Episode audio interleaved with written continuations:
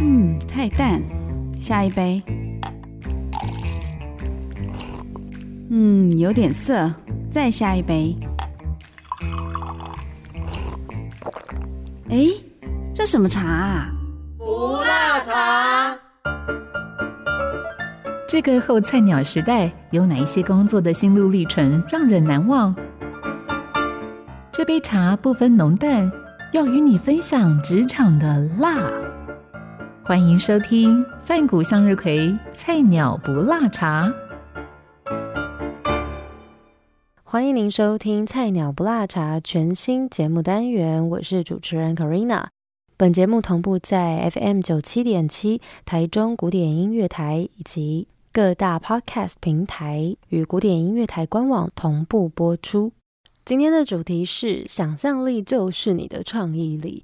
我在节目现场邀请到的是宇宙创意有限公司的负责人杨宇成来到节目当中。Hello。嗨，可瑞亚，还有各位听众，大家好！很开心透过这种职业访谈类型的节目，可以邀请到不同行业、呃领域别的专家们跟大家分享。我自己也是非常的幸运。首先要来聊聊这个他个人的求学背景，是不是呃在踏入设计产业之前就是相关科系毕业的学生呢？嗯，我自己不是本科系的学生。哦我算是半路出家。做设计之前的话，我是呃在大学学习的是电机工程系。哇，那真的是非常跳动的两件事情诶！是什么样的契机从电机转成设计呢？我觉得我是从小就喜欢画图这件事哦。对，但是因为家里的关系，所以好像一直要走嗯比较有未来、有前景的工作。嗯嗯嗯。对，所以。后来大学就选择电机工程系，其实对设计还有画图这这一块一直很有兴趣，这样一直都有在画一些插画之类的。哦，对，所以所以其实关键是在大学的时候，对，因为大学很多系嘛，然后在电机系我其实找不太到热情，这样，因为学校有很多设计系。然后看到他们在做的事情，就让我有一种产生兴趣。嗯，那产生兴兴趣之后，我就去搜寻大概他们在做什么事，去观察。不过我大学时期就还是有点停留在观察这样。呃，电机系毕业之后退伍，也到竹科工作过，就是在竹科当工程师。嗯，但是你心中应该是埋下了一颗设计的种子，对不对？对，就是那个兴趣啊，还有憧憬，就是一直在心里这样。可是。当时不知道该怎么转过去，就是没有头绪这样。对。后来的话，我还是去找了，就是想一些办法该怎么进去，直接找工作什么。可是都并不容易，因为你还是要有一些经历或者是作品之类的。我还是回归到最基本的，就是回到校园重新学习这件事情。但是因为大学已经毕业了。所以我就直接报考研究所。哎，这很不容易耶，其实，因为嗯，我自己不清楚设计这一条路的呃走法是怎么样子走啦。但是如果像大部分的研究所不会要求说你可能要有相关背景的这种学士学位才能去申请嘛，或者是都没有限制？其实不会限制，因为真的，哦，嗯，对，因为设计系它其实很需要呃各个领域的人才。对，就比方说我是电机工程背景的，对，因为现在是蛮呃讲求跨领域合作，所以研究所它并没有一定要你是本科生，它反而很很很乐意就是各个领域的人来做结合这样。嗯，当初是怎么样准备的？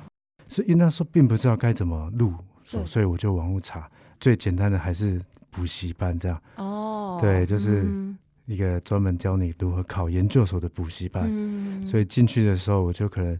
老师会教你一些考研究所的理论，然后会教你一些绘画的技巧，嗯，让你有一些能力足够去考研究所。这样，那考设计研究所有什么比较特别的东西要准备吗？像作品集或者还有什么样子？自传其实跟一般一般的面试期差不多，可是设计类最重要的是作品集这件事情。嗯，然后包括你未来求职也是，作品集会占了你很大的比率。对，可以呈现你的创意跟你的一些想法。哦，那进到设计系所去就读之后，一切还顺利吗？但我觉得还是跟本科生有点差差距，是比较辛苦，是不是？一定比较辛苦，因为他们大学四年有。比较扎实的基础训练。对对对。可是像我们这些本科生，呃，非本科生的话，其实并没有受过这些训练。对耶，所以其实等于是你要在两三年内去短短的时间去浓缩别人可能大学四年加硕班两年，总共六年多的时间所学的所有东西。对，所以这一点我我我想提的是，其实那时候我自己私下花很多时间在软体跟看很多美学的东西，下了不少功夫，这样。对，所以等于你自己在课业当中，额外还要花很多时间去自学，对不对？对，补补足那个你自己不够的地方。对，因为你你的同学之间很多是本科生，所以嗯，你自然会看感觉到你跟他们的差距。比方说，好了，像我们硕一的时候有一个比赛，然后整个班上很多人都报名，然后那次让我感觉最明显的是，几乎所有的本科生都入围了。没有入围的都是非本科生，所以所以那一次就会让我就是比较受挫，这样，对对，所以那个颁奖典礼我也是在远远的看，对，那时候是一年级，那时候就会让自己觉得我必须要赶快再加强，对对对，因为二年级还有一次比赛，所以那时候就下定决心，我二年级的时候一定要跟他们站在颁奖的舞台上。来到了毕业之后，真的要进到职场开始求职的这个过程当中，有没有也有遇到一些什么样的困难啦，或者是有什么样的经验可以跟大家分享的？呃，求职的困难的话，我想一下，因为像设计这个领域，是不是也有分？比如说你要从最基层的助理开始做起，然后再慢慢的。磨练，再才能够升上就是正式的设计师之类的。所以这一段漫长的过程当中，自己是不是也会可能有一些什么样的心路历程啊？呃，基本上话，对，就像 k o r e a 说的，会从助理然后慢慢做起。嗯，不过因为我进入这一行的时间比较短了，大概毕业大概二十九岁了，所以比起一般的的新鲜人，对，晚了很多。对，所以我那时候一直跟自己说，我必须要加快这样。那求职的过程，我其实也是跟一般的人一样，就是作品集，然后被青睐，然后进去。但最主要的，明显是进到这个产业的时候，薪水，因为因为我在大学刚毕业的时候是当工程师，嗯，可十年后的时候，我进到设计产业的时候，最大的差异是薪水的差别。这个要进去的时候，就是必须要 有点心理准备这样。就一定要有心理准备，因为就哎，怎么会跟十年前的落有落差？不过因为有兴趣了，所以进去的时候就是开始要慢慢的学，慢慢做，这样。只能说设计真的是一条很辛苦的路，对，不管是怎样的行业啦，其实我觉得都是需要花点时间才能够磨成一件吧。那另外可以简单跟我们分享一下，因为其实，在我们的日常当中，可以说是生活当中处处都是设计嘛。不过设计又分成很多种类类别，对不对？像比如我们最常接触到的，比如说平面设计啦、工业设计或者是室内设计等等，就拿这三种做个举例，就我们可以怎么样子去区分它们的不同？如果以工业设计、室内设计跟平面设计这三个来说嘛，因为设计是一个分工比较细的一个行业，这样，所以。所以基本上你可以从字面上工业，然后室内还有平面去做区分。对。那我我自己本身是做平面设计的。对。可是我的案子其实常常会跟不同领域的设计好手一起合作。哦，所以其实是需要跨领域合作结合的那种感觉，不同的专业的人同步来完成同样一份的案子。平面设计含刮什么样子的内容吗？好像我们刚刚在席间聊到，就是我们生活当中处处都跟平面设计相关呢，对不对？对对对，包装啦，或者是对，因为常常很多人问我说你是做什么的，然后我会说我做设计的，然后可是我觉得大部分的回应，第一个都说室内设计吗？装装潢吗？对，然后我就回答我是做平面设计的，大概八成都会直接说广告嘛。但其实没错，就是大概广告宣传类的品牌，所以。基本上你看得到关于视觉部分的呈现的，嗯，这个范畴类都比较是属于我们平面设计。哦，视觉形象可能海报对不对？海报也是，包装也是。哦。然后，比方说一间餐厅，你看到的任何名片、电卡这些，嗯，看得到的视觉的制作物，其实都比较是在平面的范围内。哦，所以其实真的蛮广的，耶就是。包含像是我们任何看到可能我们现在走在路上的那些店家的招牌，是不是也跟平面设计有关？他们的设计，对对对，像像这个就是比较有趣的地方，像孔瑞阳说的，路面上看到的餐厅的品牌，然后那大部分都是平面做的，因为我做这个还有一个很大的成就感是。在路上很容易看到我的自己的作品哦，对对，所以我可以跟人家说，哎，这是我的作品的，是很有趣的，很有成就感的一个一个工作。这样。那据我所知，你自己本身也算是一个斜杠青年的角色，你有在学校里头兼课嘛？对不对？是是是，对对对。兼课这件事情的话，是因为呃，在之前的公司，然后我做到总监的的职位，之前是也就是待设计公司，设计公司一个比较知名，然后比较有规模的设计公司。然后，因为做到主管职位的关系，还有就一个业务，就是各个学校的实习生都会来到设计公司做实习。因为我身为主管，所以我必须带他们来操作我们业界的一些运作模式。嗯哼。然后也因为这个机会，所以我就收到学校的邀约，是不是可以到学校来担任讲师？嗯，所以主要讲的课程是跟，比如说是通识课吗？还是说某一堂？专门的专业的科目哦，就是设计课哦，就是对对，我们就是把业界的设计实务，然后直接交给在学的学生。除此之外呢，那如果我们说回到我们的本行，设计师这一块，又是在做些什么样的事情的工作模式呢？工作模式吗？对，像其实我发现设计师这个产业也算是 teamwork，也也是需要大家一起。一个团队合作协力才有办法完成的。但是你现在目前又是自己开公司的话，是不是在工作模式上面又会跟以前呃不太一样？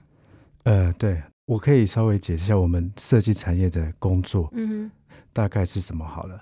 因为我们基本上其实每天就是不停的讨论，然后还有提案。那讨论的话，可能是跟企划人员、跟业务人员的讨论。还有跟客户的讨论，这样，嗯，然后不管是讨论出来的概念啊、文案，甚至我们的图像设计之后，我们就必须做提案，然后提案给客户，嗯，所以基本上我们设计一天的工作就是不断的讨论跟提案，讨论跟提案，大概是这样的。像讨论提案完，就真的达到共识吗？达到共识之后呢，才能够真的开始去做设计吗？还是一边讨论就要一边修改？哦，对对对，这个这个就是我我们一般都会希望，就是跟客户达到共识之后，我们就会进到下一步的设计。这样，但是这就是我们设计业比较辛苦的地方，因为因为我们除了要来回不断的讨论沟通之外，但很多时候其实客户他并不知道他要的是什么。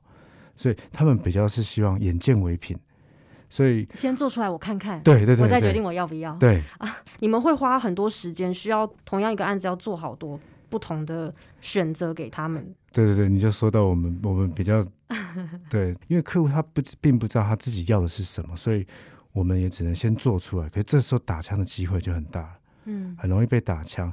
打完枪之后，我们再继续提案，所以就是一直不断的跟客户在拉扯。所以加班是不是你们的常态？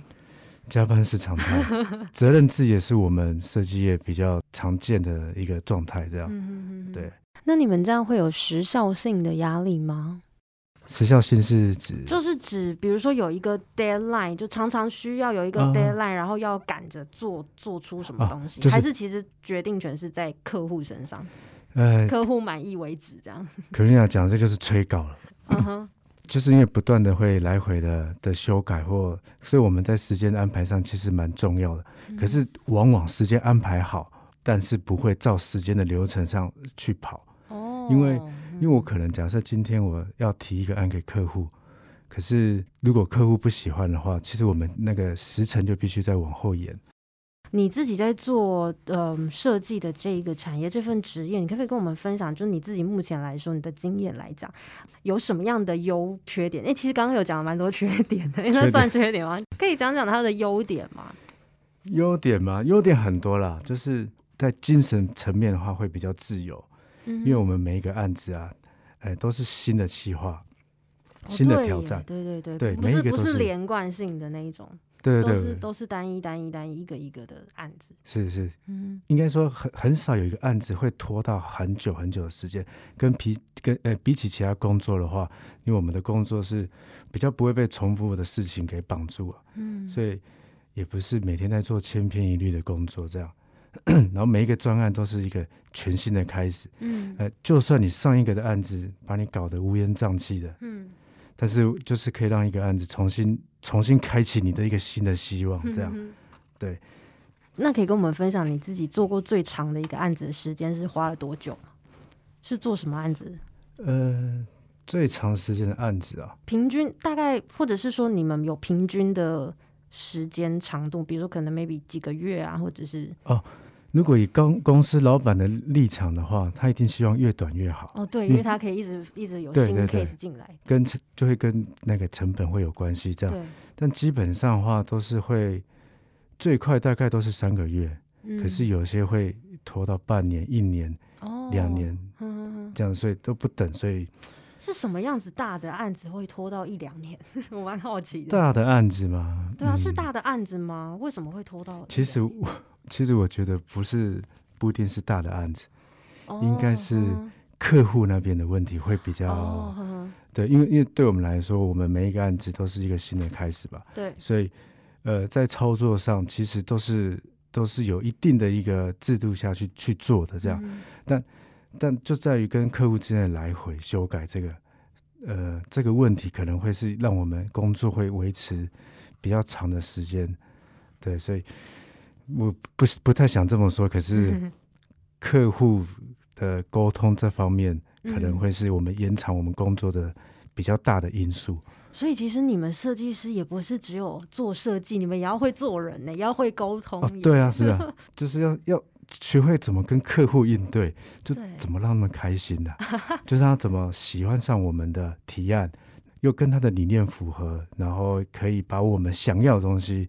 把它具体呈现出来，这中间的过程沟通上会是比较比较需要去一起去努力的方向，这样。所以其实这个案子就是希望双方都满意啦，就是设计师也能够有明确的指定，然后好做，然后同时又可以让客户觉得满意他的作品。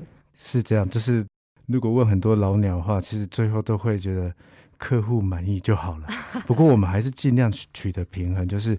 设计师自己是很喜欢这个作品，那客户也会满意。嗯，那其实这样子的话，两边达成共识，其实成就感也会比较好。嗯，所以对你来讲，你觉得最有挑战性的部分是什么？最有挑战的话，以我们做这么久的，在技术方面那些都不会是太大的问题。那最有挑战的，应该是怎么去理解客户的需求。所以在这方面的敏锐度，其实是是还蛮需要的。如果你可以跟客户很呃有良好的沟通，然后你也清楚知道他要的是什么，嗯，设计的时候你就比较能够把结论然后给制作出来，嗯嗯嗯，或者是他喜欢的风格，然后也可以比较精准的抓到抓住这个，对，因为因为一般设计师会有自己的想法，会有自己觉得最好的方式，可是客户不一定会买单。所以你就必须在自己的主观跟客户的想法之间取得平衡。哎，这样你们心理上面会不会有很多矛盾跟拉扯？就是会啊，可能很多设计的人呃出来做这一块的时候，心里面就是抱持着很大的热情跟憧憬，觉得我就是要做好设计，或者是 我想要做很好的作品。可是进到现实世界之后，会发现，哎，好像。不见得真的是这样，有的时候会有很多的因素啊，比如说像您提到说客户的喜好度啊，或者是适合度、需求度等等的综合都要去考量，就不见得是真的做得出你自己自己随心所欲想怎么做就怎么做的。对对对，其实你还蛮了解这个，因为因为我之前的在之前的公司就是担任主管一职，所以我看到最多会有这样的状况的，其实都是菜鸟，因为他们是抱着理想。做设计人其实大部分都有点龟毛，也有点要求完美，对，会有坚持，会坚持这样，所以很多进来的那个菜鸟，嗯，很容易因为他想做的跟客户的跟最后呈现有落差，然后就会比较容易得失心太重。对，这是但是像我们这样的老鸟就比较见怪不怪了，比较好去调试啊。对，那如果像是菜鸟有这样的问题，你会怎么样子去建议他嘛？或者是他可以怎么样子去做调试跟调整？建议吗？对对对，就是一样，都是老生常谈，这样 就是就是因为我们都是过来人，我们也年轻过，也当过菜鸟，也当过助理过。嗯，在大家在那环境，就是大家彼此互相加油打气，互相取暖，互相取暖。对，然后用经验跟他们说，这样这条路其实你要走的话。这一点也是很重要，你必须要去取得妥协，嗯，取得一些平衡跟让步一些些，一定要。所以，所以我会跟菜鸟们说，或者是我们的助理们说，是客户的要求跟需求或或许跟你不一样，但是你是不是可以在他们的需求之下做到你觉得最好的设计？嗯，对，这个这个的话，就是出来社会到业界比较重要的一个关键点，因为不是在学校做你想要的。你喜欢的、你觉得漂亮的东西，对，因为现在你必须考虑得到是客户，嗯，对你，你必须以他为主，你必须去调试你自己的心态，嗯，这是现实世界，对，这就是现实世界。我蛮好奇的是，像设计这个领域，它有没有一些职场的潜规则？比如说，呃，面对到主管啦，就可能 maybe 你是助理，那是对主管上面啦，或者是对客户上啦。有没有一些潜规则或者是行规啊之类？呃，潜规则的话，我觉得啦，就是设计业有一个最忌讳的事，这应该也不是潜规则，应该是很明显的一个规则，就是我们不能够抄袭。对，这是很重要的。这样，因为很多设计师他为了快速通关，所以他就会去抄袭别人的设计。对，但是这对客户来说，不是夜路走多了还是会 碰到对对对，对 对，而且现在网络很发达，你很容易被人家拿来检视。你抄袭这件事情，你只是方便你自己，可是公司的主管还有老板，就是整个公司必须扛下这一个关于名誉上的一个问题。这样，对对对。所以对菜鸟们、助理们来说，可能但这件事情是常见的吗？其实是常见的哦，真的是常见的。因为，但是大家都知道这是不可以的，可是还是很常见。因为时间很赶，是因为时间压力下面才可能会走上这一条路，是吗？但尽量是不要了。嗯嗯，应该是说不要做这样的事情。可是我相信很多会去抄袭，可能会有一些呃他自己的苦衷吧。嗯嗯对，但是基本上抄袭这件事本来就是不对，所以我们一定是要去避免这件事情。嗯。这就好像我们的一个行规吧。对对对，对对对。嗯，那我们其实从专业说完之后，我们再回到这个节目的主轴。我们菜鸟不辣茶的节目，其实当初是希望能够透过各行业的有经验的人们来分享关于这个行业可能有什么样子的行规啦，或者是有什么样子可以提供给新鲜人、即将入行的人建议的。以你自己这样这么多年来在设计领域的经验来说，有没有嗯什么样子的建议可以提点他们？有没有什么事情是要先做好心理准备的？或者是哦有什么样的建议可以让他们能够在呃进到设计业之后更能够顺遂，然后更顺利的这样一路一路通关这样？哦，对新鲜人的建议嘛，是，其实我觉得很多。那其实我觉得设计业它最看重的还是。呃，你拥有的美学跟技术的基本能力，所以，嗯，因为你要如何在实际的案子中顺利呈现你脑中的画面呢？嗯，所以想象力真的很重要哎，在这一行，对不对？很重要啊，是很重要的。对对，那你想象力很重要，还有就是你具体实现的那个能力是更重要的。嗯，因为往往其实有一些想法你提出来，但你不一定能够呃完美的呈现嘛。对，但是至少你有呈现出。画面的那个能力，对，因为好的创意啊，那个其实会常常是可遇不可求的。我觉得对他们的的一些建议的话，我觉得你要累积很多经验，你要大量接收很多讯息嘛。呃，不仅仅只是漂亮的图面，然后设计相关或不相关的图像文字，其实都可以成为你的你自己脑中的素材。嗯，所以我们做设计的人。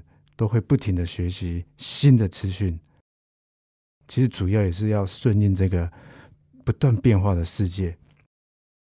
然后，因为设计呢，其实最重要是在发现问题，然后解决问题这样。然后每一个人其实会有自己的设计的原则，但是呃千变万化的策略还有表现手法的话，会是你在这个产业比较能脱颖而出的关键价值。然后我还想要提醒的是，最主要的是你必须很细心呐，因为你在业界啊，你出错，你影响的其实不只是成本，很直接的可能是公司对你的信任，然后还有客户对你的评价。我觉得这是我们设计业责任制产业底下必须拥有的那个细腻度。那你自己有没有就是犯过什么样的错？有啊，像是什么？其实我我们最常犯错的可能是在印刷，就是最后的印刷品的部分，就是你给的档案出了一个错误，可是印出来印出来，而且都是有一定数量的成品。那你唯一的方式就只有重做。对啊，因为那个不能用，就是不能用啊。对，所以这时候你就会想说，是自己吸收吗？这这一部分的的错误的话，可以从经验中学习，但也是主要是要让自己更细心的。嗯，对你必须要不停的去去检视你的这个档案、这个案子，这样。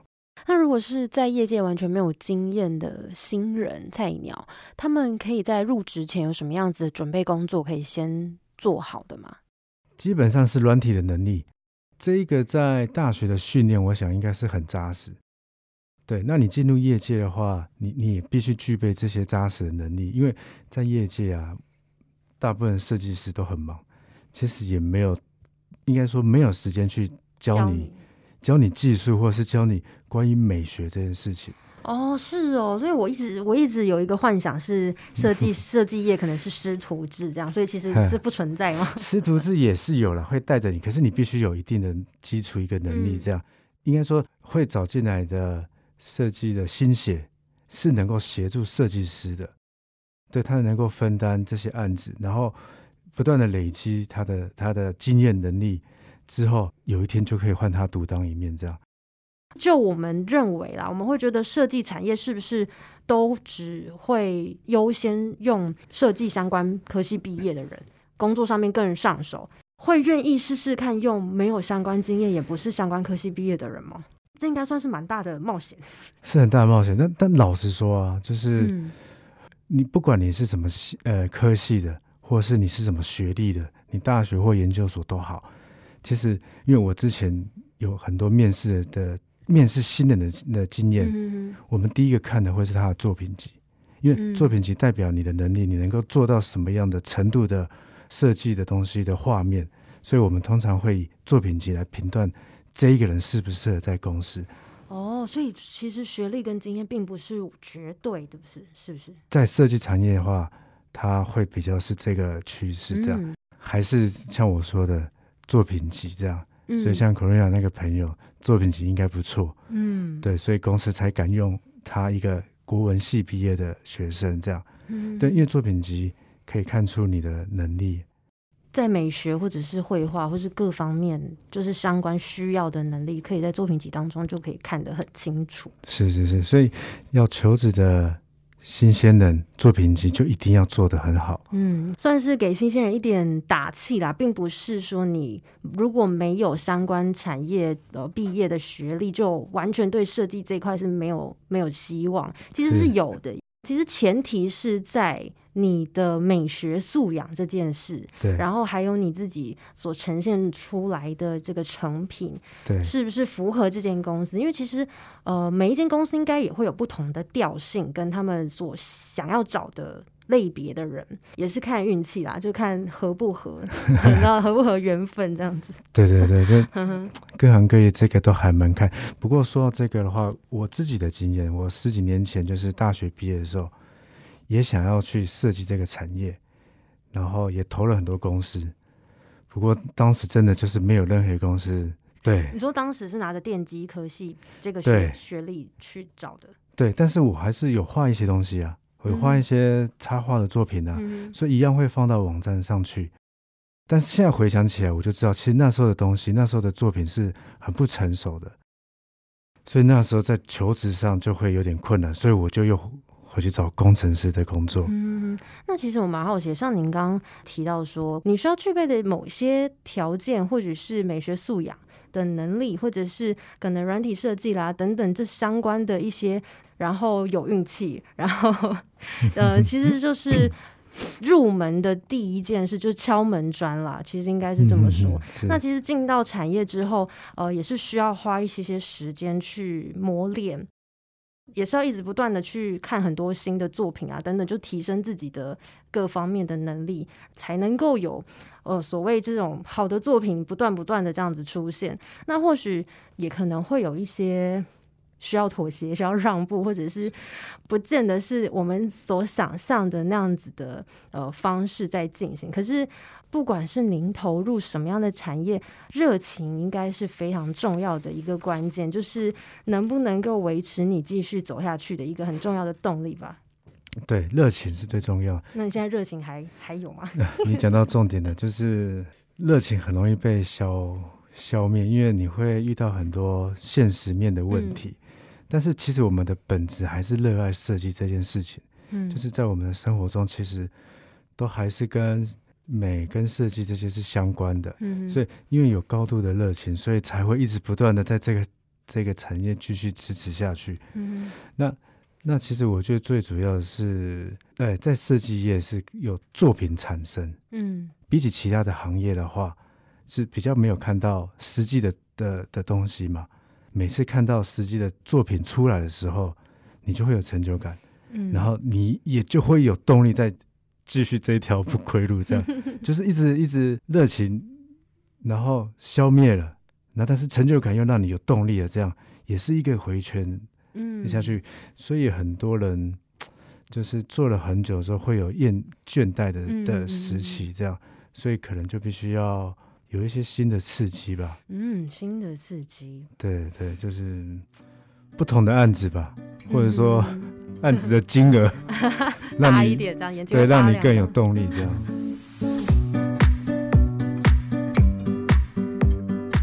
好，今天真的很开心，听了很多设计界的一些呃甘苦谈，还有这个行内呢有什么样子我们不知道的一面哦，也让我今天有非常多的收获。那再一次的感谢雨辰来到节目当中。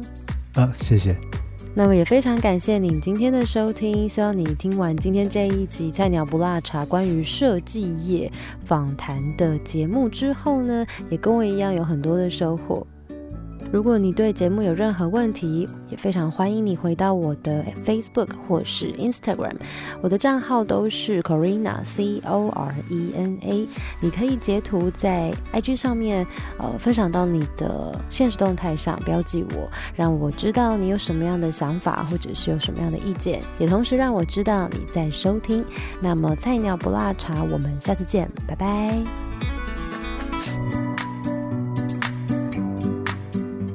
本节目由台中古典音乐台制作，六月起到八月底，每周四上午十一点钟同步于广播频道 FM 九七点七播出。